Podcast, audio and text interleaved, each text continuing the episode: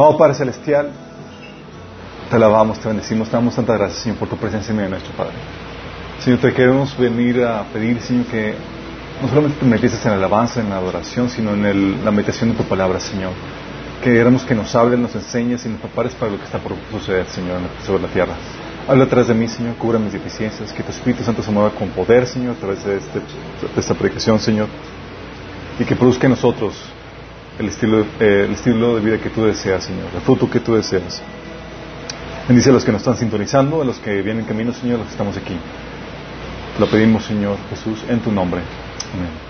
Yo quiero que platiquemos o que veamos una problemática que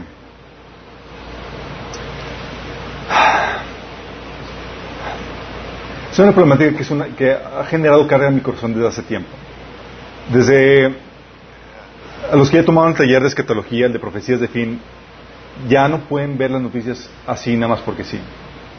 Ves y ya ves todo cómo se está desarro- desarrollando el cumplimiento de las profecías que estamos a punto de ver, sí, la segunda venida del Señor y todo eso. Y está constantemente avanzando la agenda que apunta que todo va a, a converger en, en la segunda venida, eh, en la tribulación que está por venir y demás, sí. Y, y a los que se acuerdan que vivimos el- el- en, en la temática del reino, habíamos platicado que estamos inmersos en una guerra espiritual. Y en esta guerra espiritual estamos a punto de ver el, el desenlace final. Uy, se pone emocionante, chicos. Sí. ¿No sienten así como que ya los tambores de... las trompetas, los tambores así de, como que de guerra? Y en medio de esta, de esta, de esta preparación para el desenlace final, ambos bandos están trabajando para prepararse para ese, ese evento. Satanás está preparando el camino y está trabajando arduamente, chicos. ¿Saben para qué? Está trabajando arduamente para preparar el camino para el anticristo, el falso Cristo. ¿Sí? Que es el personaje que tiene que surgir des- inmediatamente después del rapto, tiene que surgir el, el- el anticristo. Tiene que estar listo y tiene que la- el mundo estar listo para recibirlo. ¿Sí? Dice 2 Tesalonicenses 2, del 3 al, 9, al, al 4, dice, no se dejen engañar por, los que di- por lo que dicen, pues aquel día no vendrá hasta que haya una gran rebelión contra Dios y se da a conocer el hombre de anarquía que trae destrucción. Uno de los títulos del anticristo, del falso Cristo, es el nombre, el hombre de anarquía que trae destrucción. Dice, se exaltará a sí mismo y se opondrá a todo lo que llame, la gente llame a Dios y a cada, y a cada objeto de culto. Incluso se sentará en el templo de Dios y afirmará que Él mismo es Dios. Entonces estás diciendo aquí, Pablo, eh chicos, el día del Señor, o sea, el desenlace final no puede venir sin que antes aparezca el anticristo. Sí. Y Satanás, para, nada más imagínate, dice que aquí es el, es el hombre de anarquía el que trae destrucción, es el hombre de, de, de, la desobediencia, de la rebelión, que, que, incita a la gente a que se levante contra Dios. Pero para que la gente pueda aceptar al falso Mesías como su Mesías, tienen que estar listos sus corazones, tiene que estar lista la gente preparada para poderlo aceptar o recibir, porque no se va a imponer, la gente lo va a aceptar, la gente lo va a aclamar como su Mesías. Imagínate, qué fuerte, ¿no? O sea, un emisario de Satanás recibido con pompa y trompeta y platillo por el mundo. ¿Sí? Y estado trabajando en el corazón de las personas que los lleva que y cómo ha estado trabajando ha estado trabajando en el corazón de las personas para que aumente la maldad en la tierra sí llevándolos a que a una mayor maldad Jesús digo Pablo en, en primer en 2 Timoteo 3:13 le decía Pablo a Timoteo que los los los hombres malos y los engañadores irán de mal en peor engañando y siendo engañados y este comentario de Pablo de que eh, los hombres malos iban a aumentar en su maldad y en su engaño, eh, es algo que Jesús nos advirtió desde, eh, desde que estaba aquí en la tierra. En Mateo 24, 12 menciona él que habría tanta maldad que el amor de muchos se enfriaría por el aumento de la maldad, imagínate. O sea, quieres brillar en tu amor y demás, pero es tanta la maldad que, que opaca el, el- el- amor que pudiera haber. ¿sí? Y lo interesante caso es que para, para preparación de esto que está por venir, Satanás ha estado ta- actuando activamente, ¿y sabes qué ha estado utilizando?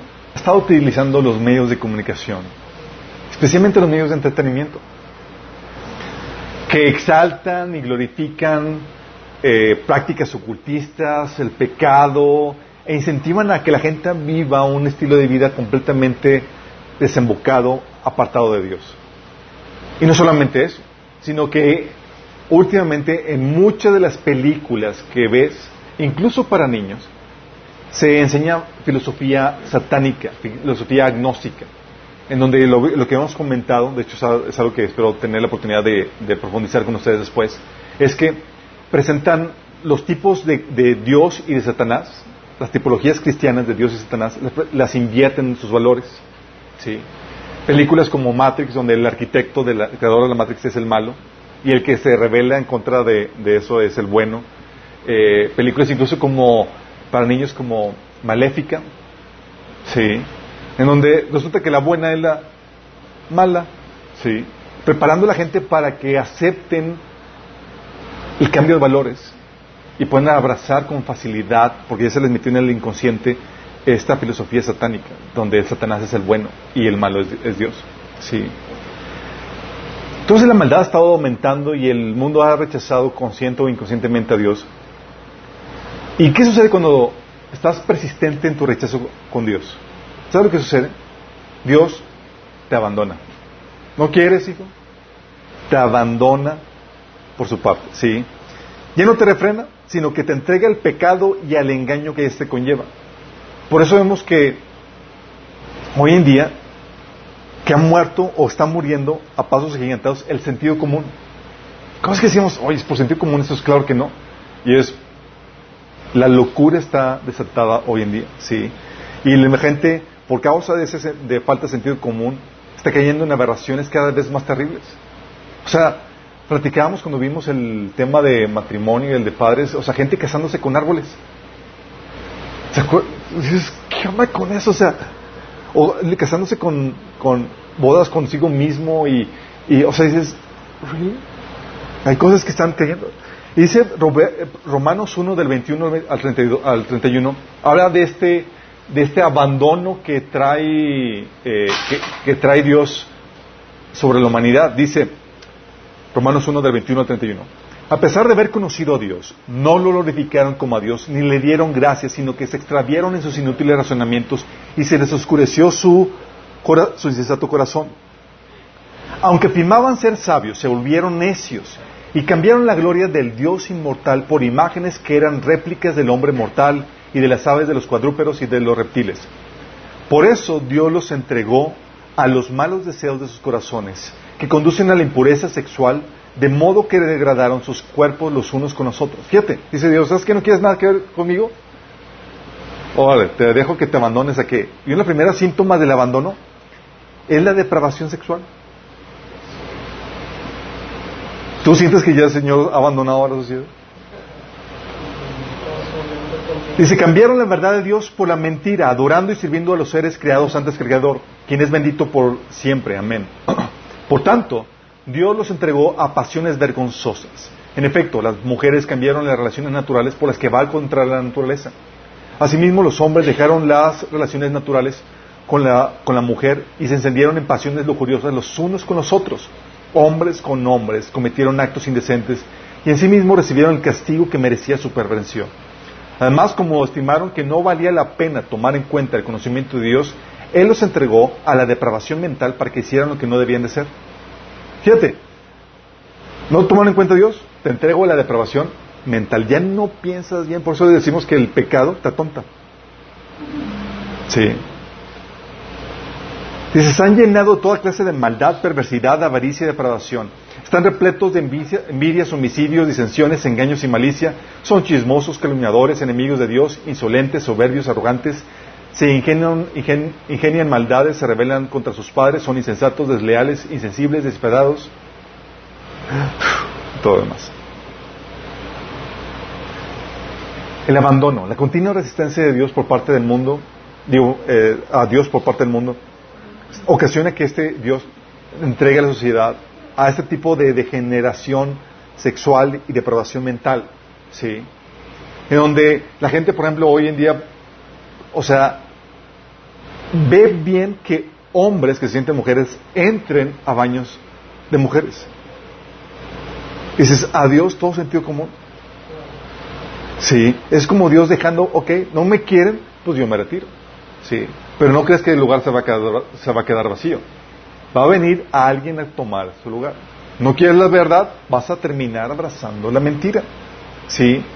Por eso, chicos, este abandono, esta resistencia del mundo a Dios ha cocinado que Dios abandona el mundo, que está abandonando al mundo. Y va a, va a cocinar la completo abandono de Dios, donde ya no va a refrenar Dios el pecado. Sí. Para ese momento ya no vamos a estar nosotros. Espero que, espero que no esté ninguno de aquí. Sí. Y si quedan, buena suerte.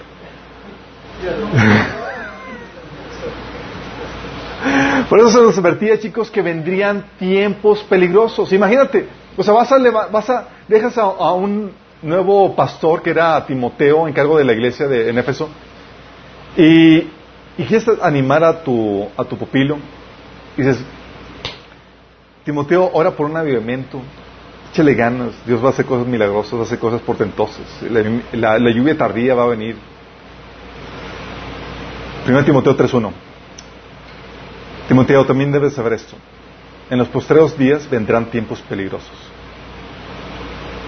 O sea, está dando la advertencia de cómo se iban a poner las cosas. Y tiempos peligrosos dentro y fuera de la iglesia, chicos. Sí. En los siguientes versículos ahí en 1 Timoteo capítulo 3 está hablando Pablo de, de, cómo iba la condición espiritual en la que iba a estar la iglesia. Personas que tienen apariencia de piedad pero niegan suficiencia. O sea, solamente puras apariencias. Sí, pero sí, son igual de mundanos que el resto del mundo. ¿Sí? Entonces tienes por dentro la, problemática de eh, una iglesia tibia o muerta, con solo un pequeño remanente vivo, y afuera de la sociedad, una sociedad más alejada de Dios y enemiga de todas sus instrucciones y de aquel, de aquel que quiera seguir sus instrucciones. Y tú te das cuenta de que la oposición de, de este mundo que ha rechazado a Dios está espiritualmente dirigida, chicos. Tú das cuenta que, así el ego de es Satanás el que está dirigiendo esta posición. Te puedes dar cuenta de la posición, eh, no es sino contra, te, puedes dar cuenta de esto porque la posición no es sino contra los que persisten en los valores y principios basados en la Biblia. Es contra eso lo que está opuesto al mundo. Te ves que esta posición está reflejada contra los cristianos está reflejada también contra los judíos y contra todo grupo conservador que posea valores judío-cristianos, es decir, valores basados en la Biblia. Hay un grupo conservador, hay un grupo judío eh, conservador, grupos cristianos conservadores que están basados en la Biblia o que promueven valores basados en la Biblia y el mundo se va a oponer. Y déjame decirte esto, chicos. Esta oposición hasta ahorita no es abierta y no va a ser abierta. Es decir, no, el mundo va a decir, no va a decirte, odiamos a los cristianos y queremos hacernos de ustedes. No lo va a hacer. Todavía. En algunas partes sí. En nuestra sociedad occidental todavía no. ¿sí? Estamos en ese camino, chicos. Estamos a punto de llegar a ese punto. ¿sí? sino que esta posición no va a ser abierta, sino que va a permanecer secreta hasta que la iglesia se vaya por completo. Fíjate lo que dice 2 Tesalonicenses 2 del 7 al 8. Dice, dice, pues esta anarquía ya está en marcha en forma secreta y permanecerá secreta hasta que el que la detiene se quite de en medio.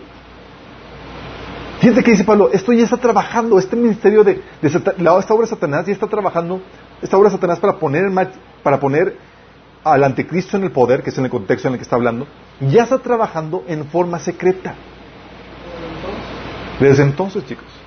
Sí, nada más que siempre Dios les da retrasos fatales al, al, enemigo. No ha podido consolidar lo que quiere hacer. Sí, gracias a Dios, que es el que está estorbando eso. Dice, entonces, dice, permanecerá secreta hasta que el que la detiene se quite en medio. Entonces el hombre de anarquía será dado a conocer, pero el Señor Jesús lo matará con el soplo de su boca y lo destruirá con el esplendor de su venida.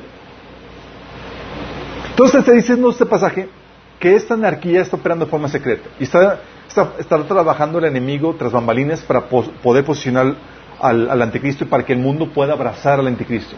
¿Vamos? Por eso la posición abierta no es una posición abierta contra el cristiano, chicos. Ahorita no es bien vista todavía. Es de forma sutil. O sea, no te decimos que te odiamos, pero hacemos todo, todo que indica que, te odian. ¿Sí? El mundo te dice, sí, te amamos, no, queremos, no, no discriminamos a nadie, pero por debajo de la mesa te están tratando de aniquilar. ¿Sí? Y eso se manifiesta mucho en los medios de comunicación. Te puedes, te puedes ver, hay mucho material, mucha información al respecto de, la forma sesgada en que se dan las noticias, por ejemplo.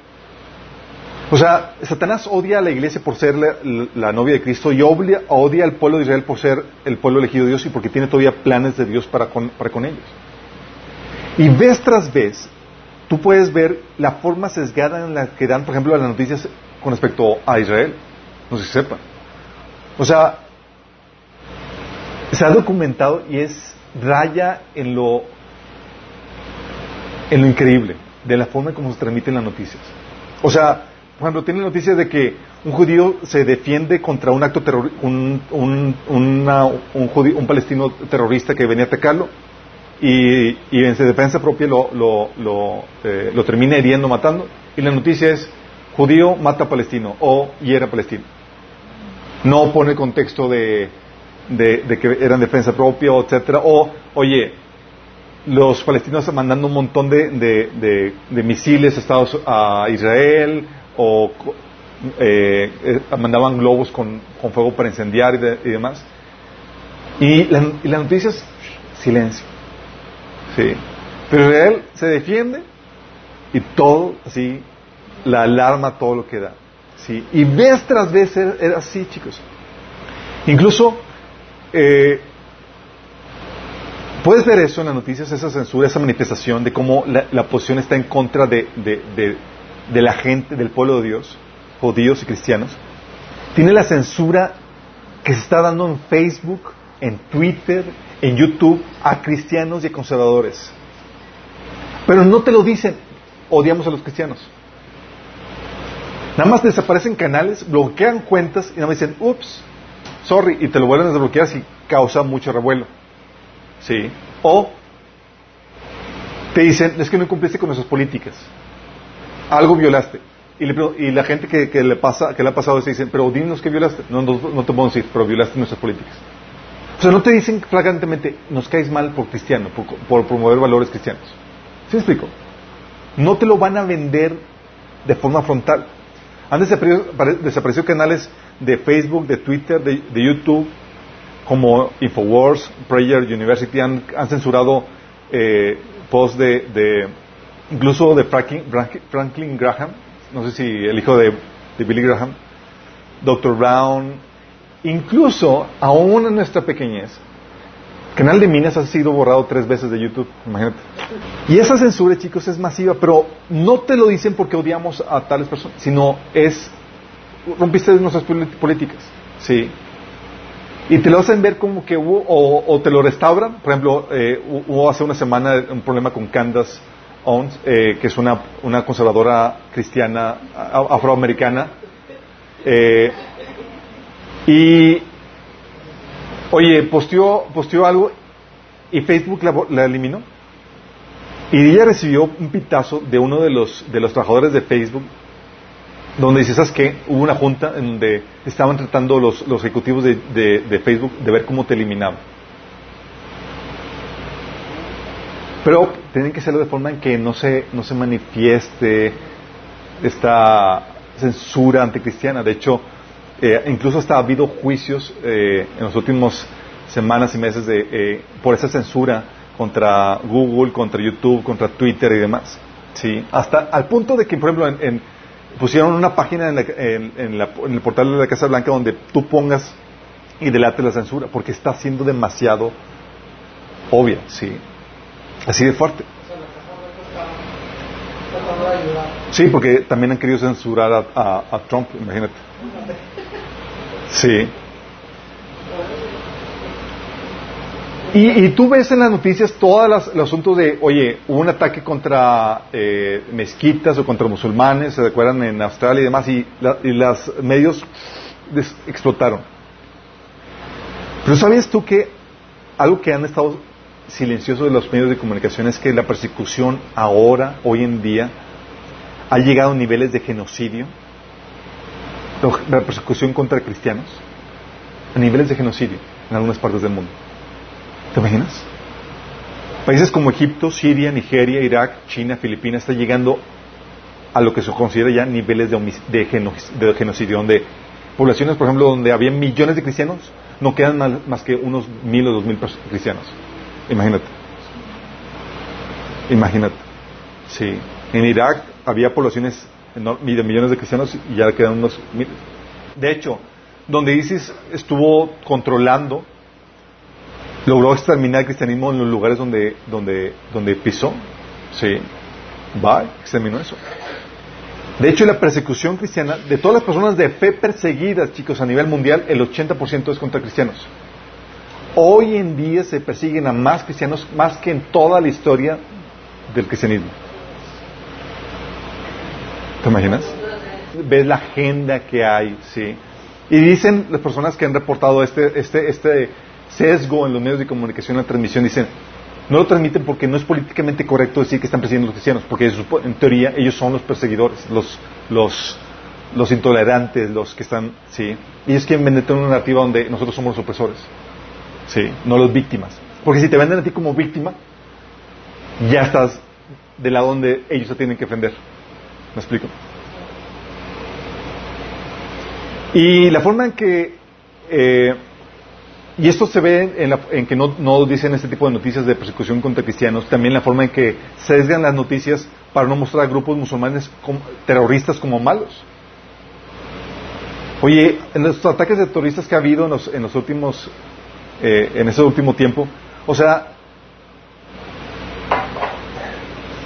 hablan de, un extranjero, un de alguien que, que cometió el ataque terrorista y batallan así para, para aceptar que, el, tipo gritó Alá es grande, ¿sí? la frase de, de, los musulmanes. ¿sí?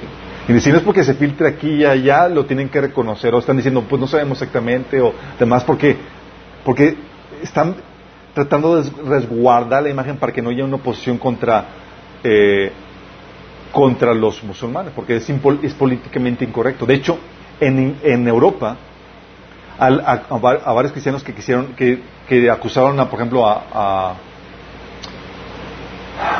Mahoma de, de, pedófilo porque se casó con una niña de nueve años. Eh, la demandaron y ganaron. ¿Sí? O sea, no tienes permiso de hablar mal del profeta.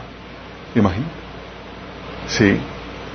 Ataques terroristas donde, donde se, se le responsabiliza a las víctimas porque fueron violadas o abusadas o demás por, por haber provocado a los musulmanes. Imagínate. O sea, no, a, tal punto los defiende los medios de comunicación. Y, y los medios de, comunicación, chicos, transmiten, están poniendo al cristiano en una muy mala imagen. Tratan de presentar al cristiano en la peor de las imágenes. Por ejemplo, no sé si como, no sé si, si vieron los comentarios de, de los medios de comunicación criticando al vicepresidente Pence, ¿sí lo conocen? De Estados Unidos. Lo estaban criticando porque fue a una escuela, su esposa fue a una escuela cristiana. Y se, y los medios de comunicación porque se enteraron que es una escuela cristiana que no acepta maestros homosexuales. Y fue, la bomba, así de que como una son homofóbicos, atacan, y así fue porque una escuela decidió seguir, decide seguir principios cristianos. Imagínate. Pero lo pone como lo peor de lo peor. Sí. De hecho, por eso los medios de, comunicación están atacando constantemente a Trump, a Pence y demás por sus políticas cristianas al punto de, de no parar. Sí. Pero no solamente se manifiesta en, los medios de comunicación, se manifiesta también en las políticas, por ejemplo, que la ONU lleva a cabo. ¿Sabes tú que uno de los principales adversarios de la ONU, ¿sabes quién es? Con quien se ensaña la ONU. La, la ONU me refiero a la Organización de Naciones Unidas. Sí. Es contra Israel. Por ejemplo, el Consejo de Derechos Humanos de las Naciones Unidas, desde su creación en el 2006 hasta junio de 2016, el Consejo de Derechos Humanos de las Naciones Unidas durante más de una década adoptó 135 resoluciones que critiquen a los países. 68 de esas 135 resoluciones han sido contra Israel, más del 50%. ¿Y cuántos países son? La Asamblea General de las Naciones Unidas, desde el 2012 al 2015, eh, ha adoptado 97 resoluciones que critican a los países.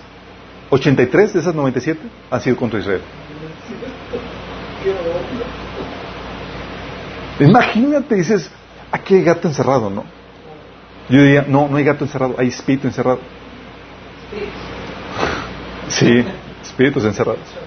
Por ejemplo, la UNESCO adopta alrededor de 10 resoluciones al año criticando solo a Israel. La UNESCO no, critica a ningún otro Estado miembro de la ONU. Sí, el 100% es contra Israel. Sí. La Organización Mundial de Salud, por ejemplo, se reúne para formar una política de salud mundial. Se adoptan resoluciones para abordar problemas de salud mundial. Hay una excepción en cuanto a estas juntas. La resolución anual titulada Condiciones de salud en el territorio palestino ocupado, eh, que incluye a Jerusalén Oriental y a Golán, de Siria ocupado, y señala, y en esa resolución, ¿quién crees que sale condenado? Siempre. Israel. Sí. La OIT, la Organización Internacional del Trabajo, se estableció para mejorar las condiciones de trabajo, regular las horas de trabajo, combatir el desempleo, asegurar salarios dignos y proteger a los trabajadores en todo el mundo. Sin embargo, en su conferencia anual, la OIT produce un único informe específico para, para criticar a un país. ¿Quién es? ¿Te imaginas? Dices. Imagínate. Sí. hay países, o sea, reconocemos, hay países peores.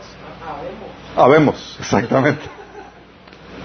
Pero solamente contra los, los, no solamente contra Israel, chicos. La ONU está llena de gente metida en ocultismo y satanismo. Uno de sus, de sus, de sus grupos de, de publicación con quien trabajaba mucho eh, se llama, es Lucy's Trust, que antes se llamaba Lucifer Publishing Company.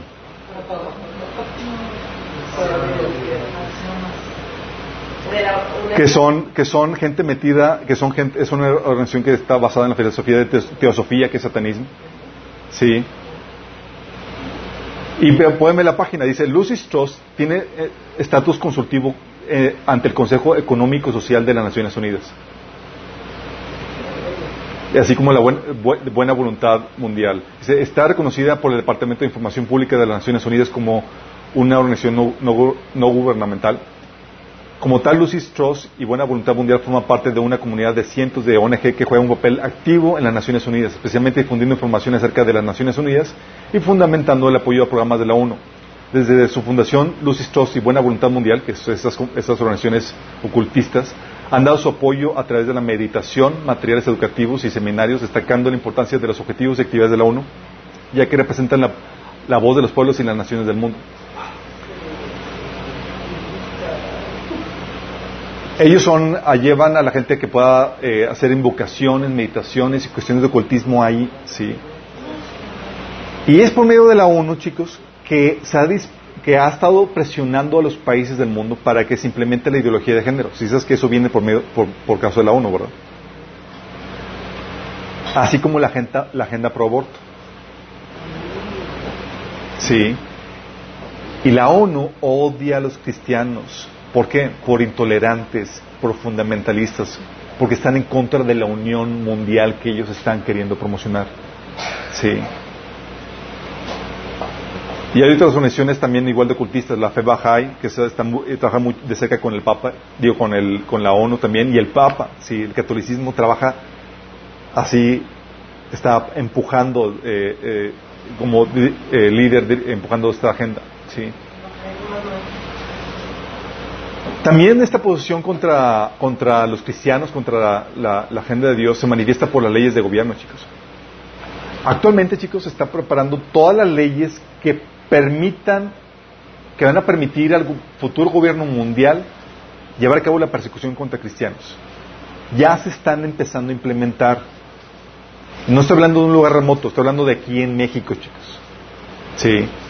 Leyes que van a permitir una persecución, la, la persecución profetizada de forma masiva. En México, con esta legislación de Morena, chicos, nos están dando en el traste como nunca antes. No habido una legislación más anticristiana en toda la historia de México. Y pueden darle las gracias a Morena y a su líder. Sí. Han estado pugnando por el aborto nacional legalizado, por la eutanasia nacional legalizada, por el matrimonio eh, homolésbico nacional legalizado. Ya pasaron la, educación, la legislación para, para hacer obligatoria la, educación universal en escuelas públicas, en donde se pueda indoctrinar a la gente con la ideología de género. Obviamente pasan las leyes, de que a que las pongan en práctica, y más en México tenemos esa ventaja de que no son muy famosos de ser estrictos con las leyes. Terapias que, por ejemplo, también la, pasaron, estaban pugnando por, por una legislación que promueva la, en donde se criminaliza toda terapia que promueva la heterosexualidad. ¿Quieres promover terapias para promover la heterosexualidad? Penado. Sí. Sí, vamos viendo. Eso es en México. En Estados Unidos va eso y va más, chicos. O sea, acaban, están pugnando en, ahorita actualmente por una ley en donde se llama Equality Act, en donde a los homosexuales, donde la, toda es la discriminación que va esa, esa ley va a defender, entre comillas, a todos los transgénero y homosexuales y demás. De tal manera que si una persona que se siente mujer quiere entrar al baño de mujeres, siendo el hombre, tú no vas a poder hacer nada por ley. Y esa legislación incluso dice que en cualquier lugar de asistencia pública, como son iglesias, tú no vas a poder correr o sacar o discriminar a nadie por esa condición. Imagínate. Igual en deportes, oye, la mujer, oye, eh, si saben que ya están permitiendo a hombres que sienten mujeres competir con mujeres. Sí. Acaba de suceder lo de el levantador de peso que transgénero batiendo récords en competencias femeniles. Imagínate, pero ese nivel de locura estamos viendo. Estados, eh, Brasil hace el día de hoy anunciaron que pasaron eh, la Suprema Corte ha sancionado como crimen la homofobia y la transfobia, con rasgos que caen en, que permitirían la persecución contra cualquier iglesia que predique, hable, condene acerca de, ese estilo de conducta. En Inglaterra se han ya, y al igual que en Canadá, se han eh, metido a la cárcel a predicadores eh, que, que predican el Evangelio en la calle, imagínate. En Canadá incluso se prohíbe, en Estados se prohíbe la, adopción si eres cristiano. Si eres cristiano no te van a dar ningún, ningún niño. A menos que estés a favor de la gente LGTB. Sí. En Estados Unidos, en Canadá, chicos, no se la, la noticia. Fue convicto un padre de familia por violencia familiar por llamarle a su hija transgénero con pronombres femeninos. Es ella, pero se siente él. Y su papá le hablaba de como ella. Convicto por violencia familiar. Y eso quiero, quiero explicarte esto, chicos. Esta posición que el enemigo está preparando para, la persecución profetizada, la, la persecución venidera, Satanás no va tras tu título como cristiano. Quiero que entiendas bien. No va tras tu título, sino tras tu contenido, tras el corazón. Sí. ¿Por qué? Porque hay gente que, porque a la par de la estrategia de persecución para obligarte a que niegues la fe, Satanás está llevándote la estrategia donde está redefiniendo lo cristiano. Presentándole un, presentándote una versión de cristiano que no es cristiana. Hay un gobernador en Estados Unidos que está compitiendo para presidente para las elecciones de 2020 que se llama Pete Buttigieg. ¿Cómo se llama? ¿Cómo se llama? Pete, ¿cómo le llamas? Y él, chicos, se define como un gay cristiano. Y le echa a Pence como intolerante vicepresidente Pence, claro, de Estados Unidos. Le echa como intolerante, bla, bla, bla, que no es un verdadero cristiano, que un cristiano no hace eso, no, no, así. Tenemos una, situación similar aquí con México. AMLO se dice cristiano, evangélico.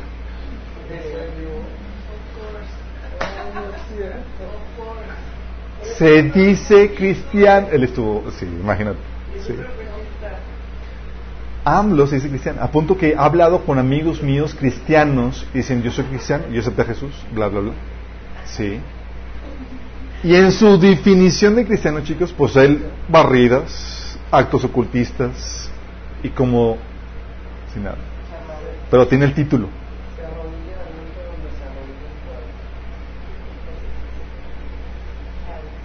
El Papa como figura que representa el cristianismo también se, dice cristiano. Y lo que está promoviendo la agenda ahorita actualmente es completamente sincretista, donde acepta musulmanes, budistas, de todo, en esto que es parte de la agenda profética para la unión de todas las religiones. Sí. Donde no hay, no importa tus convicciones, con que tengas el título y seas bien visto por el mundo. Sí. Porque acuérdense que la profecía bíblica te habla de que va a haber un surgimiento de una religión mundial que es un sincretismo de todas las religiones. Sí. Jesús era un Romero, también catalogado como cristiano, super ecuménico. Chicos, en Estados Unidos, metodistas, bautistas, presbiterianos están aceptando la homosexualidad abiertamente y están casando a gente así. Dice que no hay problema.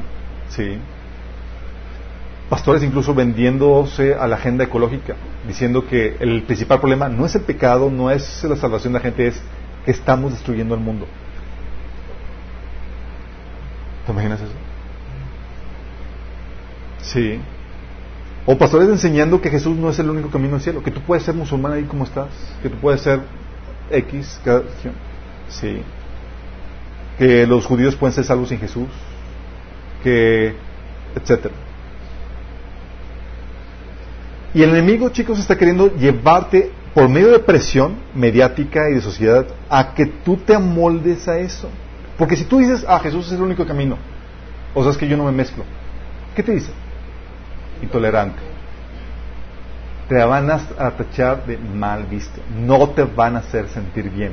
Y si algo que vimos cuando con, con este, ya no me acuerdo la predicación, pero habíamos platicado la temática de, cómo si tú estás en el mundo, si no estás en, actitud de ataque para convencer a los eternos de Cristo, el mundo sí está en actitud de ataque para convencerte y, traerte a su estilo de vida, a su, a su mentalidad. Sí. Él está, el mundo quiere conformarte a su imagen. Y entonces el enemigo está tratando de decir, tú puedes ser cristiano y tener el título de cristiano y creer que tú eres cristiano, aunque cedas a tus convicciones. ¿Sí me explico? Ceda tus convicciones. Y te puedes seguir llamando. Con eso me doy por bien servido. ¿Me explico? Pero los verdaderos cristianos, chicos, no ceden ni una pizca. Los verdaderos cristianos no ceden. Y por eso son y serán perseguidos.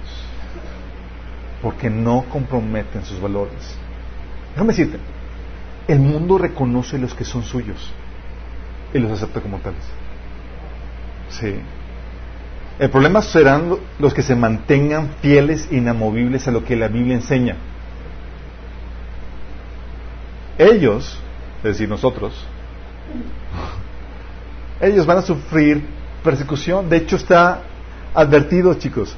Segunda Timoteo 3, del 2 al 13 dice, todos los que quieran vivir piadosamente en Cristo padecerán persecución.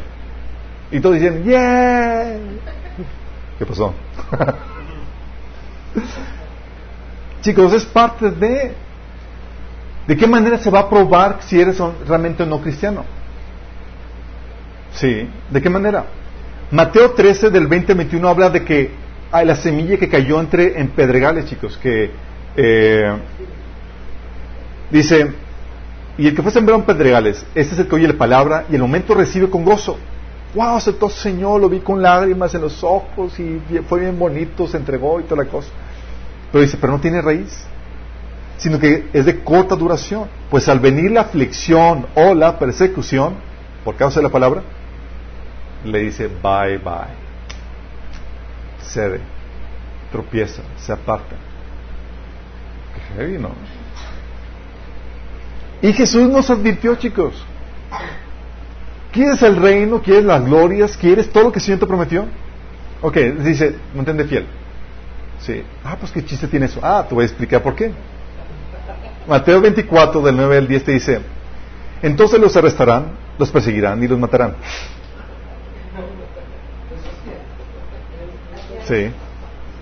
En todo el mundo los odiarán por ser mis seguidores.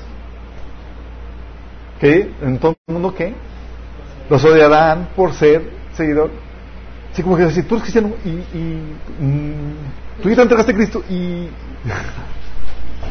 dice, versículo 10, muchos se apartarán de mí y se traicionarán unos otros y se odiarán por esa presión, por esa persecución. O sea, si solo tienes el título, pero eres como el mundo, ¿por qué te perseguirían? A muchos cristianos que tienen el título. Ay, soy cristiano gay. Ah, el mundo, aleluya, es de los, está, están de moda. ¿Sí? El mundo reconoce a los que son suyos. ¿A quién persiguen? A los que se mantienen fieles. Jesús nos advirtió, Juan 16.2, llegará el tiempo en que quienes los maten pensarán que están haciendo un servicio santo para Dios. Eso se debe a que nunca han conocido ni a mí, ni al Padre, ni a mí. ¿Sí? Y Jesús es por qué le estaba advirtiendo esto. Le estaba advirtiendo, dice, les digo esto para que su fe no falle cuando suceda. Entonces, como que, Señor, ¿por qué pasó esto? Y por eso estamos viendo este tema, chicos. Porque nos acercamos a un tiempo donde ya se está preparando, preparando todo para la persecución. Y no quiero que los pesquen con la guardia baja. ¿Me explico? Fíjate lo que dice Apocalipsis 6.9. Nos acercamos al cumplimiento de esta profecía. Dice, cuando el Cordero rompió el quinto sello, vi debajo del altar las almas de todos los que habían muerto como mártires por causa de la palabra de Dios y haber, y haber sido fieles en su testimonio. ¿Mártires por qué? ¿Por tener título? No, por causa de la palabra de Dios y haber, y haber sido fieles en su testimonio. El enemigo le vale Wilson si te tienes el título o no. El enemigo tiene terror y tiene odio si te mantienes en tu vivir, en tu actuar como cristiano, si te mantienes fiel a las escrituras. Sí. Obvia eso. Y está profetizando una persecución que se medicina no contra los del título, contra los que son fieles a la palabra de Dios, a su testimonio. Apocalipsis 12, 17 lo vuelve a reiterar. Dice, entonces el dragón, que Satanás se enfureció contra la mujer, que es Israel, y se a hacer guerra contra el resto de sus descendientes, los cuales obedecen los mandamientos de Dios y se mantienen fieles al testimonio de Jesús. ¿Quiénes? Los que obedecen los mandamientos se mantienen fieles. ¿Por qué? Porque bajo presión, chicos, tú puedes claudicar en cualquier momento. ¿Sí? Oye, que te Vamos a ver casos en ese sentido, pero que te dicen, oye, tienes que eh, enseñar a tus hijos que, la, eh, la ideología de género. Si no, te los quitamos. Sí. Es, ¿me mantengo fiel o no me mantengo fiel? Sí. Por ponerte un ejemplo. De hecho, Apocalipsis 13:10 dice, todo el que está destinado a la cárcel, a la cárcel será llevado. Todo el que esté destinado a morir espada, a morir a filo de espada. Esto significa que el pueblo de Dios tiene que soportar la persecución con paciencia y permanecer fiel. ¿Permanecer qué? Fiel. Y, el, y Satanás estaba tratando de decir, no hombre, o sea, tú cede, acabo tú puedes seguir siendo cristiano aunque seas infiel. ¿Y sabes quién es el que tiene título de cristiano y, quién es, y, que, es infiel? De ese hablan en Apocalipsis 17, que es la gran ramera. Tú puedes ser parte de los infieles, sí, de la iglesia infiel que es la ramera. Es decir, tienen el título, pero no son fieles la palabra. De hecho, ¿sabes cuál fue la palabra que el ánimo para la iglesia de Esmirna por parte de Jesús cuando estaba pasando persecución? Le dice, no temas a nada malo de lo que vas a padecer. He aquí, el diablo echará a algunos de ustedes en la cárcel para que, sea, para que seáis probados y tendréis tribulación por diez días. Tú te esperarías, al final todo va a salir bien. Pero no, te dice, sé fiel hasta la muerte.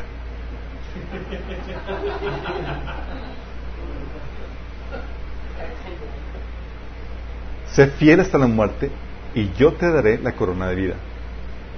Acuerde que la condicionante de salvación es arrepentimiento, fe y perseverancia hasta el final en eso. Tú claudicas, que el enemigo quiere hacerte claudicar, bye bye. Sí. La presión de Satanás, chicos, de hecho, a lo largo de la historia, siempre ha sido, siempre ha sido, a que cedas a tus convicciones. Siempre. Y los verdaderos creyentes no los podían obligar a profesar ni actuar contrario a lo que Dios les ordenaba. ¿Entiendes? Siempre ha sido así. Hechos 7, 52, Esteban le decía a los judíos, ¿cuál de los profetas no, no persiguieron sus antepasados? Ellos mataron a, a, los, a los que de antemano anunciaron la venida del justo y ahora a este lo han traicionado y asesinado. O sea, la persecución no es algo nuevo, chicos. De hecho, Jesús decía, cuando, gózate cuando seas perseguido, vituperado y demás, porque así fue con los profetas anteriores. O sea, es parte de los chidos, chicos. Sí. Tienes el ejemplo de Daniel y sus amigos, chicos. eso lo vieron en la escuela dominical. Daniel y sus amigos se acuerdan. Oye, va a un lugar foráneo y demás, y tú sabes que los israelitas tienen que guardar leyes dietéticas y no pueden comer nada sacrificado a los ídolos. Dice Daniel 1 del 5 al 7, el rey les asignó una ración diaria de la comida y del vino que provenía de su propia cocina. Debían recibir entrenamiento por tres años y después entrarían al servicio real. Versículo 8. Sin embargo, Daniel estaba decidido a no contaminarse con la comida y el vino dado por el rey. Le pidió permiso al jefe del Estado Mayor para no comer esos alimentos inaceptables. O sea, la convicción, ¿sabes qué? Quiero guardar la palabra de Dios aunque ponga en riesgo mi vida.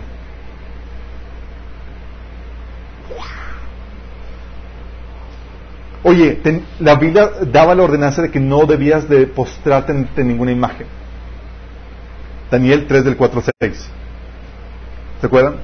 Que el edicto, entonces el vocero proclamó, gentes, gente de toda raza, naciones y lenguas, escuchen el mandato del rey. Cuando oigan tocar la trompeta, la flauta, la cítara, la lira, el arpa, la zampoña y todos los instrumentos musicales, inclínense rostro en tierra y rinden culto a la estatua de oro del rey Nabucodonosor. Cualquiera que se rehúsa a obedecer será arrojado inmediatamente a un horno ardiente. ¿Y se acuerdan los, los amigos de Daniel? ¿Se postraron? Oye, está en peligro tu vida. Oye, fueron tres los que no se postraron, chicos. Le pregunté, ¿dónde estaban el resto de los judíos? ¿Acaso no tenían otra ley? Sí. Pero los únicos eran, los únicos que se mantenían eran esos tipos. Fueron con el chisme con Nabucodonosor, Nabucodonosor. Estas personas que tú pusiste a cargo no quieren postrarse. ¿Y se acuerdan de contestación? O sea, que le dice Nabucodonosor, les voy a dar chance que se postren aquí delante de mí, eh, delante de la estatua, ante mi presencia. Y ellos, no hace falta que discutamos el asunto, no lo vamos a hacer. Dice, nuestro Señor tiene el poder para salvarnos. Y aún si no lo hiciera, no lo vamos a hacer. O sea, ¿qué te costaba postrarte? ¿Qué te costaba? Oye, yo podría ser judío y me posté tantito. Ay, como si yo como que me, postré. Ahí me doblé así como que. Pero no. se mantenían fieles sus convicciones, chicos. Sí. O, el, ¿te acuerdan el edicto con este, cuando vino el, rey Darío, de, que no podías orar a ningún otro ser, a ningún otro Dios, durante, ¿cuántos fueron? 30 días, Daniel 6 del 6 a 9. El edicto, oye, por ley, no puedes orar a ninguna otra persona más que a, eh, al rey Darío. Y Daniel se pasó esa ley como si no hubiera pasado nada. Estaba ahí Daniel orando en su cuarto. Chicos, si hubiera un edicto ahorita donde se prohíbe la oración, para muchos como si nada. ah, pues como ni oraba, qué bueno. O sea, les damos, oye, ¿cómo hace un tiempo devocional? Y no, pues hace varias semanas que no lo No, pues tú, a ti, tú y Daniel es como que no han tenido ningún problema. Sí. ¿Por qué fuerte? Si yo te dice, ora y toda la cosa, y es con tal de mantenerse fiel a la palabra del Señor, a las instrucciones, a sus mandamientos, están dispuestos a dar su vida. ¿Sabes qué? Voy a seguir orando. ¿Cuál es peligro tu vida? X. Dios me ordena tener una vida de oración. Aún los cristianos primitivos, chicos. ¿Sabías que el imperio romano fue el más tolerante, el más liberal, el más sabio y el más preciso en el manejo de muchas eh, de las muchas provincias y religiones de su imperio de cualquiera de cualquier reino que haya existido antes era así bien open mind los romanos ellos llegaban conquistaban y te dejaban profesar tu religión sin ningún problema sí los hombres podían adorar y tener templos hacer lo que quisieran y sin embargo el imperio romano y los césares persiguieron a los cristianos ¿saben por qué? si eran tan open mind ¿por qué a los cristianos? por una sencilla razón chicos porque el cristiano se negó a comprometer su fe con cualquier otra religión en absoluto. No aceptaba sincretismos religiosos. ¿Están entendiendo? El cristiano no aceptaba el sincretismo religioso, no aceptaba a Jesús juntamente con otros dioses. Cuando los romanos los invitaron a colocar a Jesús en su panteón juntamente con Júpiter, al lado de Juno, al lado de Neptuno, al lado de Isis, al lado de Osiris. El cristiano se negó rotundamente. No. Al lado de ellos, nada. Nuestro Señor por encima de todos.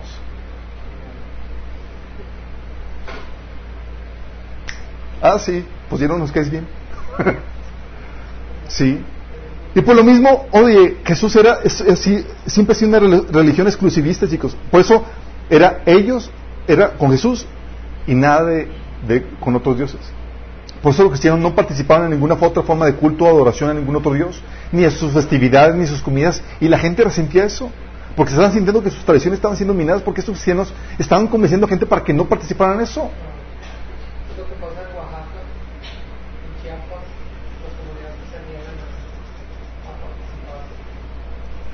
Exactamente, eso pasa en, en comunidades donde se convierten cristianos y empiezan a romper las sagradas tradiciones. Y empieza por eso la persecución. Por eso eran tachados de intolerantes, pues predicaban como pecado el culto a otros dioses. O sea, no solamente no participas, sino que aparte me condenas de pecador por eso. Eran tachados, ¿sabes de qué eran tachados los cristianos en el Imperio Romano? De ateos. Porque negaban que los dioses paganos fueran dioses reales. Estos son ateos, no creen en los dioses. no, pues no. Sí. Y eran muertos, chicos, por eso. O sea, no, no se atrevían a, a, a, quemar una pizca de incienso, en honor a otro dios. Fíjate. O sea, cuando se, cuando se invitaba a los cristianos a inclinarse ante la imagen romana, que el César se adoraba como un dios romano, sus vidas podían salvarse si simplemente tomaban una pizca de incienso y lo ponían sobre el fuego que ardía en presencia de la imagen del César romano. O sea, eh, una muestra de lealtad es una pizca de incienso, una pizca. ¿Qué haces? Si no, si toma de.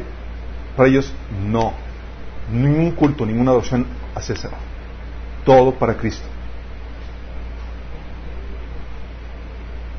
Por ejemplo, en el relato del martirio de Policarpio, el magistrado romano que le había ofrecido el, perdonarlo, le, había ofrecido perdonarlo si tan solo colocaba una pizca de incienso en un brasero que ardía ante una estatua de César. Dijo, Policarpio, ándale, ya, no te quiero matar. Policarpio respondió, hace 86 años he servido a Cristo y Él nunca me hizo ningún daño. Entonces, ¿cómo puedo blasfemar contra mi Rey Salvador? Policarpio fue torturado y su cuerpo quemado. La destrucción de su cuerpo pretendía ser un asalto a las creencias cristianas en la dignidad del cuerpo y la resurrección de los muertos. Es como que, ¿sabes qué? Olvídense con su falsa creencia. Los cristianos proclamaron que Cristo era una autoridad que era más alta que la de Roma y su emperador.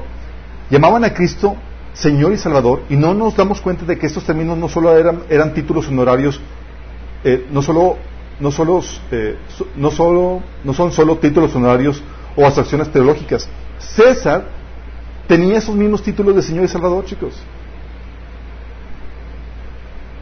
Y César no toleraría rivales al decir que había otro Señor y Salvador. El cristiano, que los cristianos llamaran a Cristo, que había muerto en manos del, emperador, del poder romano, su Señor y Salvador, era una afrenta contra el Estado y la autoridad de César. Sí.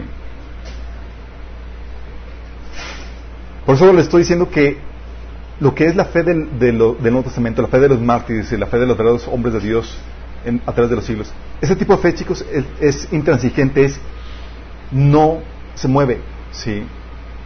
Y no hay salvación en ningún otro, otro, tipo de fe.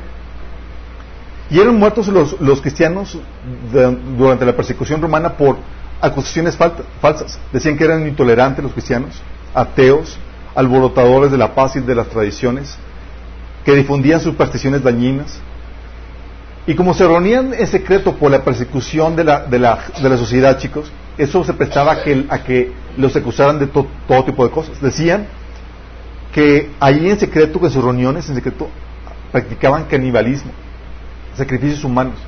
Luego más con eso de que la Santa Cena, que el, pan era el cuerpo y la, el vino era la sangre, pues ahí se distorsionaba toda, ¿no? Y que por causa de los cristianos, el no rendir culto a los otros dioses, venían sequías y desastres, chicos. Y la forma de, de, aplacar a los dioses era mandándolos a morir. Muchos eran muertos, muertos por, por, ¿sabes qué? No por causa de los líderes romanos, sino por la presión de las masas histéricas en contra de ellos. La sentencia a los ciudadanos romanos que se encontraban, que eran sentenciados por su fe, era la muerte rápida por decapitación. De hecho, Pablo fue decapitado. Ole. A ti tranquilo, Pablo. Como eres ciudadano romano, una decapitada rápida y sencilla. A los demás que no eran ciudadanos romanos, muerte por las fieras, o crucifixión, o abandonados en los calabozos, o exiliados, o, o esclavizados. Así como que hubieras dado la pizca de también parte de la, condena era que se confiscaban sus propiedades, todos sus textos de la Biblia eran destruidos y sus reuniones prohibidas. Muchos morían, chicos, y muchos claudicaban. Muchos claudicaban. Muchos incluso conseguían certificados de fidelidad de que habían hecho la quema del incienso antes de eso. Sí, por acá debajo del agua, con una buena lana. Sí. En el cristiano del medievo, chicos, era algo similar. Eran perseguidos por no someterse al catolicismo romano. No te postrabas ante los santos. Uh. Oye, ¿no reconocías a María? Uh. Tenías, leías o difundías la Biblia, pena de muerte. Y la gente estaba dispuesta a dar su vida con tal de leerla. Ahorita le decimos, oigan, lean su Biblia.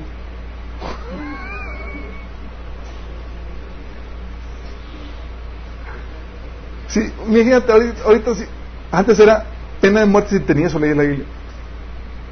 Y ahorita si la pusieran es, toma, toma la Biblia. Está nuevecita, ni la abrí.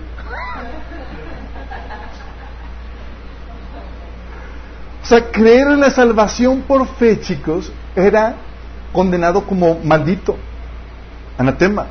En el Concilio de Trento, después de la Reforma Protestante, dice, si alguno dijere que el pecador se justifica con la sola fe, entendiendo que no se requiere otra cosa que coopere conseguir la gracia de la justificación y que de ningún modo es necesario que se prepare y se disponga en el movimiento de su voluntad, sea maldito.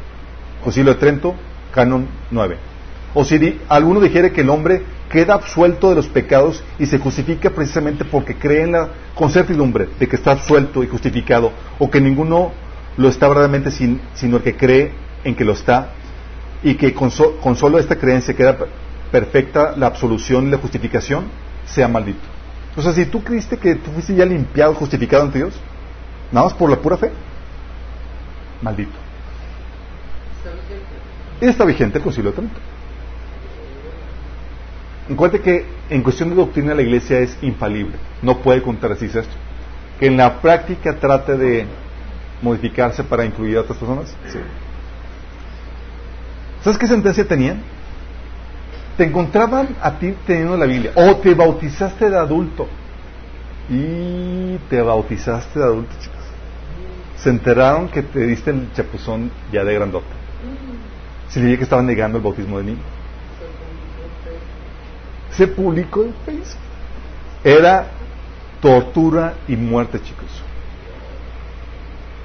A los hombres se les descuartizaba, se les sacaba los ojos, se les enterraban agujas en los ojos, se les empalaban por los genitales a las mujeres, no se respetaban niños y ancianos, monjes y sacerdotes dirigiendo con crueldad implacable y señal y señal, eh, brutal la obra de torturar y quemar vivos a hombres y mujeres inocentes y haciéndolo en el nombre de Cristo por mandato del vicario de Cristo. La Inquisición era la cosa más infame de toda la historia, chicos. Y aparte, te expropiaban las propiedades y dejaban a tus hijos en la calle. Y mataban también a los niños. Imagínate. Que dicen, mantente fiel. Mantente fiel. Los cristianos actuales, chicos, los de ahora, nosotros, nos estamos acercando a un periodo en el que se va a obligar a los cristianos otra vez a ceder sus convicciones. Nos estamos acercando ya. Gran parte de las leyes que están legislando ahorita y que están promoviendo ahorita son para permitir la persecución masiva de los cristianos que está profetizada, chicos. Sí. Por eso se está legislando, se está tratando de perseguir a los cristianos, no diciendo de que, ah, estamos en contra de tu fe, no. Nada más están en contra de tus convicciones. Por eso se está demandando a los cristianos por participar en bodas, por negarse a participar en bodas cristianas, chicos oye, tengo, soy florista o tengo mi panadería o fotos o banquetes y demás, pero no quiero participar en esta actividad porque va en contra de mis convicciones. Persecución. Y fíjate, no te estoy diciendo, deja de ser cristiano, nada más es cede a tus convicciones. No seas fiel al testimonio de la palabra y sus mandamientos. ¿Sí me explico? Oye, ¿no respetas el cambio de sexo de tu, de tu hijo? ¿Que quiere cambiar? Persecución. Sí. Oye, ¿quieres predicar que el estilo, que el estilo, el estilo de vida LGTB es pecado? Persecución. ¿No quieres practicar el aborto? Persecución. ¿No quieres practicar la eutanasia, que se está legislando para que sea? Persecución. ¿Quieres compartir la palabra en lugares públicos y hace sentir a la gente condenada o pecadora? Persecución. ¿Quieres denunciar las injusticias del gobierno? ¿O criticarlo? Persecución. Sí. ¿Te congregas en casa sin permiso del gobierno? Persecución, como en China. Congregarte o tener la Biblia es motivo de persecución. Castigo, chicos. Obviamente te acusan las acusaciones, no te hacen ver, ah, qué formidable cristiano que está perseverando por su fe. No, te hacen ver como un falso cristiano, fanático, intolerante, homofóbico, que fomenta el odio, que es un racista, son un fundamentalista de esos peligrosos que pueden ser terroristas. ¿Sí? Y las sentencias, chicos, una es ya estamos viendo censuras contra cristianos en, en las redes sociales. Tienes ya el estigma y el odio social. O sea, ya no te puedes levantar así con a dar tu opinión. Antes era antes de decir que tú eras transgénero, que eras era el estigma y era patito feo. Ahorita es celebrado, es aplaudido. Y decir que tú eres tradicional, que eres eh, eh, heterosexual es, y que estás a favor del matrimonio tradicional es la histeria. En China, ¿sabes qué hacen? Te dejan sin seguro social si vas a la, iglesia. Te penalizan socialmente. Si saben que en China tienen ya la estructura de, donde te monitorean con las caras, eh, las cámaras y todo, te penalizan si acaso tienes algún comportamiento cristiano. Te quitan, en varios países te quitan o te cierran el negocio, te meten a la cárcel, te pueden quitar a tus hijos, pueden cerrar tu iglesia. Imagínate que te cierran tus hijos, que te quiten tus, tus hijos. O sea, por cristiano. En Europa hay varios casos donde ya se da donde una familia homeschooling, sus hijos fueron retirados porque están enseñándoles el cristianismo. Y, un director de la escuela lo delató porque se le hacía muy fanático. El cristianismo que tú y yo practicamos. Y se los quitaron.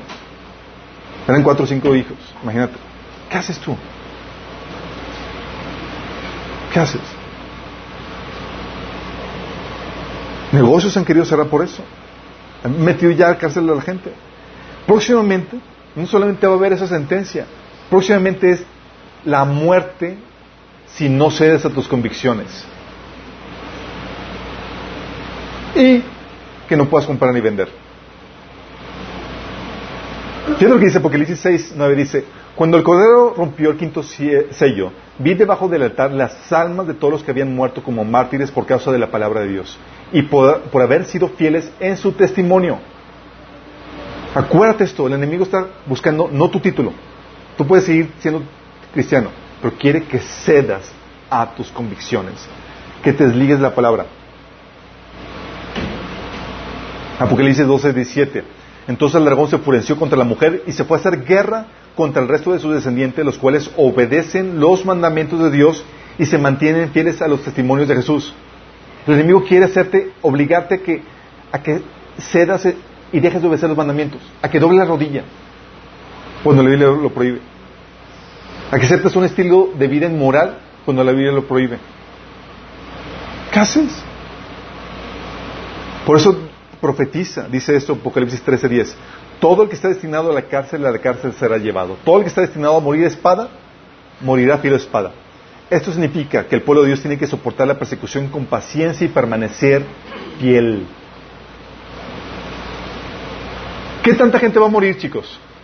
¿Cuánta gente se imagina?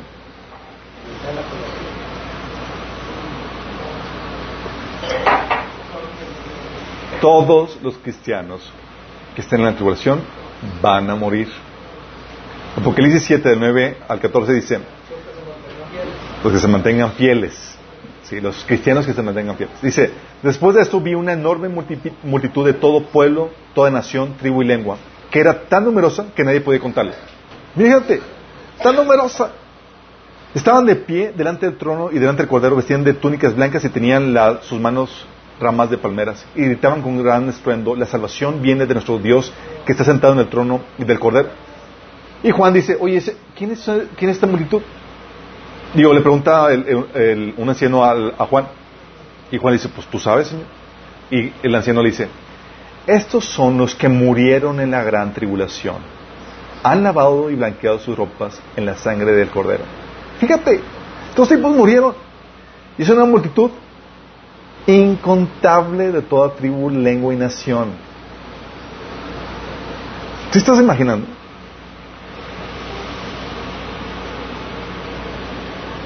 Apocalipsis 13, del 15 al 17, dice que, ah, que el anticristo va, va, a tener una imagen de él que se le va a dar vida. Y esa imagen, esa estatua, ordena que todo el que se niegue a adorarla debe morir. Y además exige que todos, ricos y pobres, libres de esclavos, esclavos, se pongan una marca en la mano derecha o en la frente. Y nadie puede comprar ni vender nada sin tener esa marca, que es el nombre de la bestia o bien el número que representa su nombre. Imagínate, ¿Quieres mantenerte fiel a tus convicciones? Te sacan del negocio. te cierran tu changarro. Vives como prófugo sin saber qué va a pasar con tu destino. Chicos, y esta persecución profetizada, los que esperamos el rapto, debemos estar conscientes de que seguramente nos va a tocar una salpicada, como ya está tocando muchas personas. La persecución a lo largo de la historia nunca se ha quitado, chicos. Y ahorita en, muchos países de Oriente, en Medio Oriente, está, sigue la persecución al rojo vivo. Pero nosotros en Occidente, que hemos experimentado una época de, libertad, no te esperes que vaya a permanecer, a permanecer así por siempre. Va a terminar y está terminando ya. Y lo que se avecina es persecución. Y seguramente nos va a tocar ser picado. No nos va a sumergir, pero sí nos van a salpicar. Sí. Y hay cristianos que dicen, ay, Alberto, no seas pesimista. Sí. No soy pesimista, chicos. Tú lees Pablo, tú lees Apocalipsis, tú lees lo que dice en la Biblia y es lo que está agendado. No hay mucho que se pueda hacer. Podemos retrasar el proceso de, avance del enemigo, pero no lo podemos parar. En este caso lo podemos retrasar y hagamos todo lo que está a nuestra parte.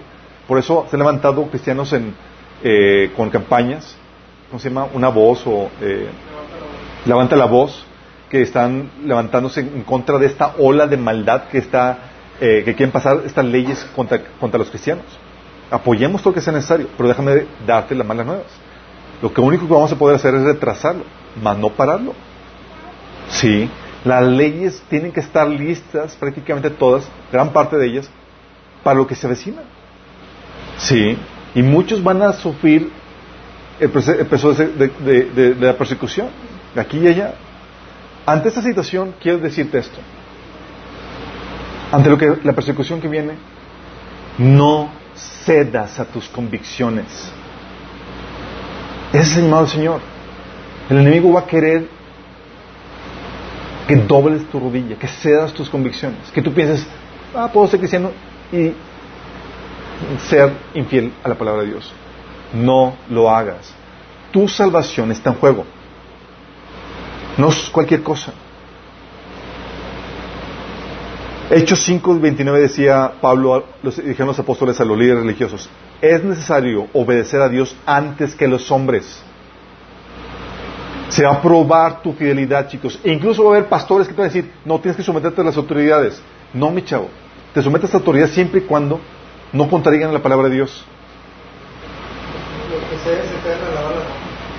Y los que se quedan, se quedan Daniel 3 del 6 al 18. Fíjate que contestaron Sadrach, Mesech y Abednego. Respondieron a Nabucodonosor. No hace falta que nos, que nos defendamos ante su majestad. Si se nos arrojan en el horno de llamas, el Dios a que servimos puede librarnos del horno y de las manos de su majestad. Pero aun si nuestro Dios no lo hace, sepa usted que no honraremos a sus dioses ni adoraremos a su estatua. A esto estás llamado permanecer fiel, a no volverte sincretista, a no ser infiel al testimonio de la palabra de Dios. El reto es enorme porque hay presión por todas partes. Ahorita, amigable la presión. No te meten en la cárcel, no te quiten la vida todavía, pero se avecina el día en que sí. Esta palabra de, Jesús en, Apocalipsis 2.10 es para, es para nosotros en este tiempo. Sé fiel hasta la muerte y yo te daré la corona de vida. Fíjate la, condición, sé fiel. No por un ratito, hasta la muerte. Mateo 24:13 lo vuelve a repetir Jesús, mas el que persevere hasta el fin, este será salvo. Y Jesús te prometió, chicos, dice Romanos 8, 17, si ahora sufrimos con Él, también tendremos parte con Él, en su gloria. Hay esperanza, chicos.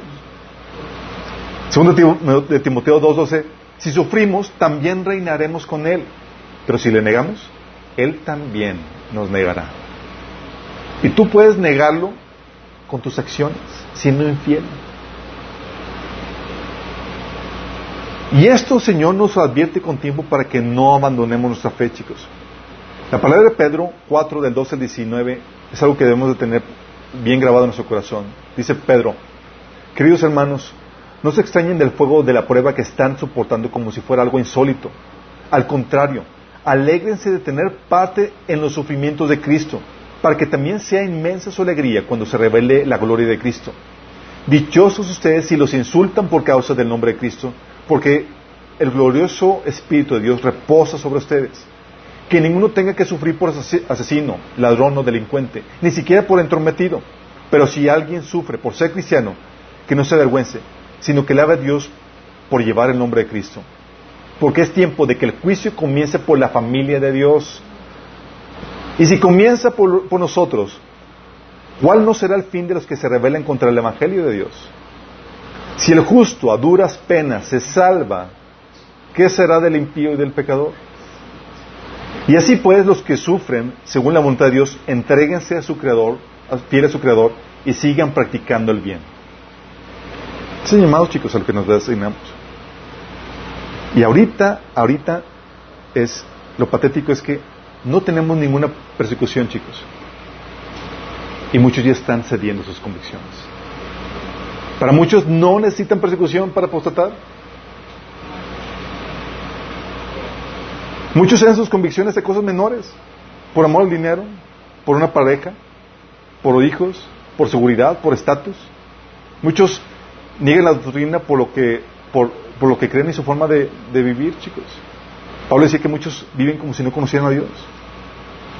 Muchos cristianos dando su vida, eh, cristianos dando su vida en, el, en, la época primitiva, en los cristianos primitivos, dando su vida por, con, no postrarse ante otros, ante, ante las imágenes de los dioses.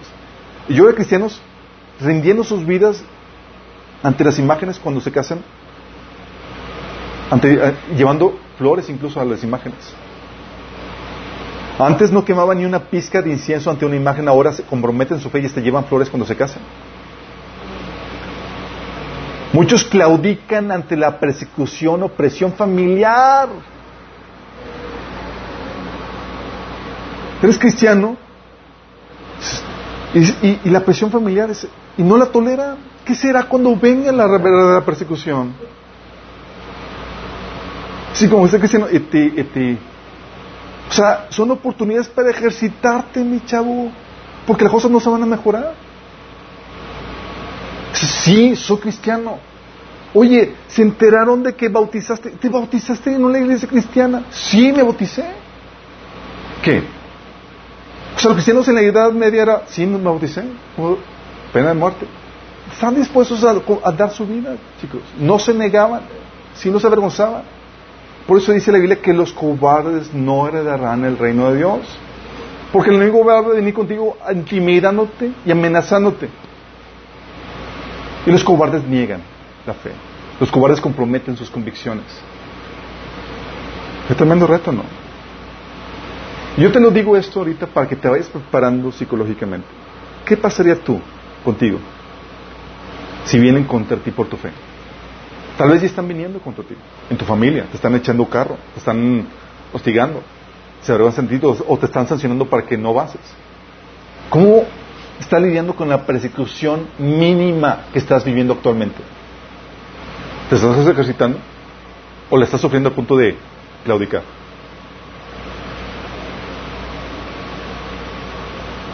¿Sí me explico? ¿Cómo estamos? Hay cristianos que no se quieren bautizar para no meterse en problemas con su familia. Imagínate. Imagínate. ¿Qué será en tiempo de persecución? En el tiempo romano, los cristianos estaban sancionados por ley de que si te con, encontraban en una congregación, en una iglesia cristiana, en una reunión cristiana, te mentí, muerte o cárcel o demás. Y aún así, no cedían al compromiso y a su fidelidad al Señor de congregarse. Imagínate. Y aquí estamos arrastrando a la gente, vengan por favor, lleguen temprano. ¿Qué sería si hubiera una pena de muerte o una sanción? En el medievo tenían la Biblia y la leían con temor y la guardaban porque era un especial tesoro y están dispuestos a dar su vida por tenerla y por difundirla. Yo te pregunto, hoy saliendo de ay, es que la perdí. Se... ¿Qué? Por eso me preocupa, chicos, nuestra situación actual, porque no reconocemos los tiempos que estamos viviendo. Es ahorita cada oportunidad que tienes es una oportunidad para pulirte, forjarte en la valentía que necesitas para pararte por la fe. Porque le vas a necesitar. Y más en los tiempos que estamos próximos a comenzar. Y esa es la pregunta. ¿Cómo estás tú? ¿Estarías dispuesto a ceder tus convicciones? Mi es que no. Mi oración es que te mantengas fiel. Mi oración es que tú puedas inspirar a muchos a que puedan entrar a su vida por Cristo. Que puedas soportar la aflicción con orgullo, porque es un privilegio sobre por Cristo. Oramos. Amado Padre Celestial, Señor, reconocemos los tiempos que estamos viviendo, Señor, sabemos que vienen tiempos peligrosos, Padre. Sabemos, Señor, que en nuestros esfuerzos lo único que podemos hacer es retrasar el tiempo de persecución que se vecina, Señor, más no detenerlo, Padre. Y en nuestra oración, Señor, que nuestros corazones estén preparados para soportar la tribulación la persecución venidera, Señor. Sabemos que no permitirás que la vivamos al cien, Señor, pues tú nos rescatarás de la hora de prueba que vendrá sobre el mundo entero, Señor. Pero aún así, sabemos que corremos el dedo a vivir parte de esa persecución. El mundo te ha rechazado, Señor, y es normal que al seguirte, Señor, y ser fiel a ti y a tu palabra, vivamos esa persecución, Señor, con nuestros amigos, familiares, e incluso por el gobierno, Señor, y los medios de comunicación. Te rogamos, Señor, que tú nos des un corazón firme, Señor, valiente, para soportar cualquier persecución que pudiera venir, Señor. Que podamos ser como los cristianos primitivos, Señor, dispuestos a su vida